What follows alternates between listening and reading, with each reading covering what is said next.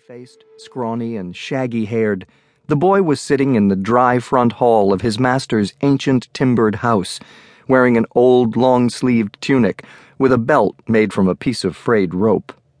His cloth boots were hand me downs of hand me downs. Close at hand was a lantern that burned a flame no bigger than a button.